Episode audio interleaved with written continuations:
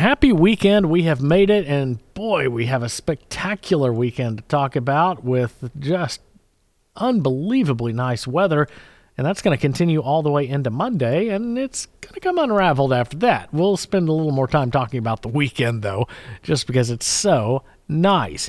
Yesterday, 49 was the high. That's one degree off the average high of 50.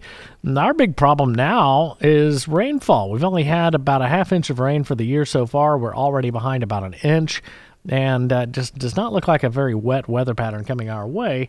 We will get some moisture at the middle of next week, but uh, precip amounts don't look tremendously high, certainly not a drought breaker. Average high today 50, average low 28. The records are 76 and 2 below. Sunset today will be at 547 on a gorgeous Saturday. Rainfall totals, that's part of the problem. We had snow, but the liquid equivalent of that snow in southwest Oklahoma is only about a quarter of an inch from Hobart down toward Altus, where a couple of spots hit six inches of snow. Drought monitor continues to worsen. We now have level four out of four drought. That's exceptional drought, D4. Middle part of the panhandle, all the way west to the New Mexico border, most of the northwestern quarter of the state, the western, we'll say third of the state.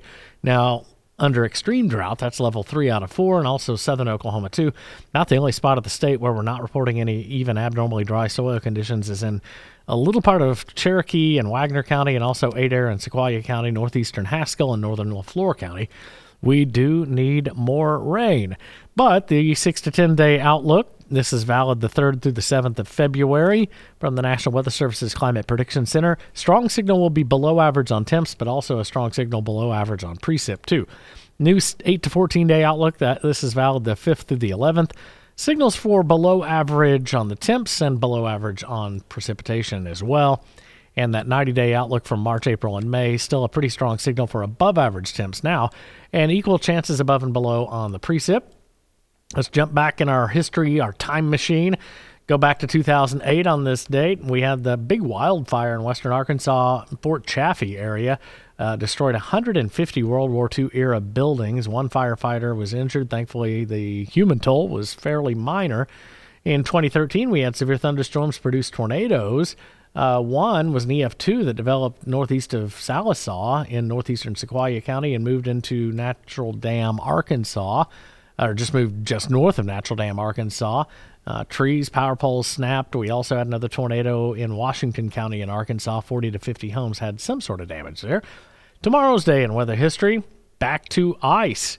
We don't like saying ice storm, but that's what's in the almanac. Tomorrow, 20, 2002, we go back to uh, parts of Nowata, Washington, Osage, and Pawnee County had a crippling ice storm. Two to three inches of rain fell. Temps were just below freezing. Tulsa escaped by keeping temps at about 33 to 34 degrees. As we look at our forecast, nothing like that this weekend, but we'll watch the middle of the week closely. Rolling through the day today, spectacular, sunny, 64, winds out of the southwest, going to be a little breezy. Tomorrow, sunny, 59, Monday, sunny, 66, and then it starts to get a little worse. Tuesday, uh, we're looking at the first day of February, chance of showers returning, mostly cloudy skies. The high, though, still 56. Tuesday night, turning colder, will be in the mid 30s in the morning, falling into the 20s Wednesday afternoon. We'll see a chance of rain mixing with snow or even a wintry mix too. Could see a little freezing rain or sleet depending on the exact layout of how those temps are going to really develop. And still this far in advance, that's hard to tell with any confidence. So stay tuned as we get closer to Wednesday. Our confidence grows as to how the vertical stack of the atmosphere will play out, and that's what's critical for forecasting precipitation type when the ground temp is close to 32. Cold wind chill set in. The precip ends Wednesday night will be down to 15, only 29 Thursday's high. Partly cloudy Thursday night, Friday morning all the way down to 9 degrees, some spots even colder. And then Friday sunny and rebounding a bit back up to 37. Have a great weekend, everybody. Get outside and enjoy it. I'm Chief Meteorologist James Aydelott for Fox 23 and 1023 KRMG, Tulsa's News and Talk.